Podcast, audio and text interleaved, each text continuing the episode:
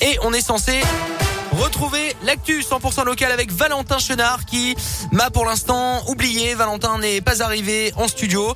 Euh, Est-ce qu'on peut aller chercher Valentin Chenard? Ah, le voici qui arrive en courant. Voilà, 8h30. Il va devoir payer une pénalité parce qu'il est en retard. Moi, je suis à l'heure.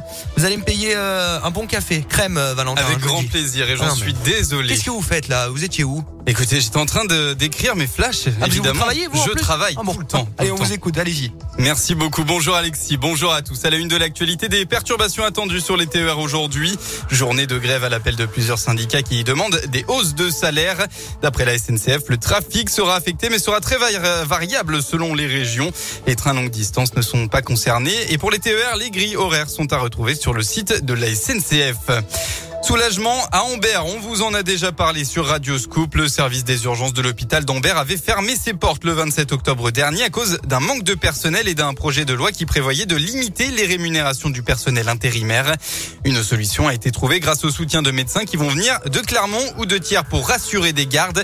C'est le cas de David Dalcois, Dalacqua, pardon, qui travaille à Vichy et à Thiers et qui hier est venu soigner des patients à Ambert à l'occasion de la réouverture des urgences. Délégué de l'association des médecins urgentistes dans l'Allier, il sait que la solution mise en place à Ambert n'est que provisoire car les médecins urgentistes ne sont pas assez nombreux. Il y a 3-4 ans, il en manquait 60 sur toute euh, l'ex-région euh, Auvergne. Aujourd'hui, il en manque au moins 40. Les conditions de travail au sein des urgences se dégradent de jour en jour avec un contexte euh, hospitalier qui n'est pas favorable au maintien des urgentistes en place. C'est des bassins de population qui souvent ne consultent pas pour rien. Quand ils consultent aux urgences, c'est vraiment qu'ils ne peuvent pas faire autrement. Souvent, c'est des pathologies qui sont relativement avancées et qu'on parfois par les cheveux. On- leur fait prendre un risque parce que on, détruit le, le tissu euh, hospitalier. C'est grave. Hier matin, des patients avec des douleurs thoraciques ou abdominales se sont présentés aux urgences. Certains sont aussi venus pour de simples maux de gorge, mais ne pouvaient pas être reçus par leur médecin généraliste. Un viol à la gare de Vichy, ça s'est passé dimanche 7 novembre dernier. Une femme de 45 ans affirme avoir été violée dans les toilettes de la gare. Un suspect a donc été interpellé deux jours plus tard, confondu par la vidéosurveillance. Il serait afghan, âgé de 32 ans et demandeur d'asile.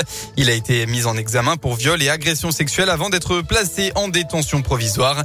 D'après les premiers éléments de l'enquête, la victime s'était rendue aux toilettes sans se rendre compte qu'elle était suivie.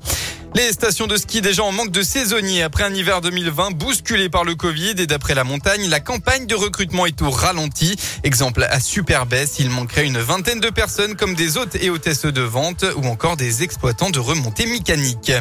Dans le reste de l'actualité, hier soir dans la Haute-Loire, sur la commune de Chaumely, près euh, du Puy-de-Dôme, un incendie a mobilisé les sapeurs-pompiers. D'après le progrès, l'incendie serait parti de la chaudière qui s'est propagée à la réserve de fioul et au stock de bois de chauffage. Les soldats du feu ont réussi à préserver la maison dans laquelle se trouvaient deux personnes. Le garage, lui, a été entièrement détruit. Une des deux personnes présentes dans la maison, fortement choquée, a été évacuée au centre hospitalier Émile Roux en urgence relative.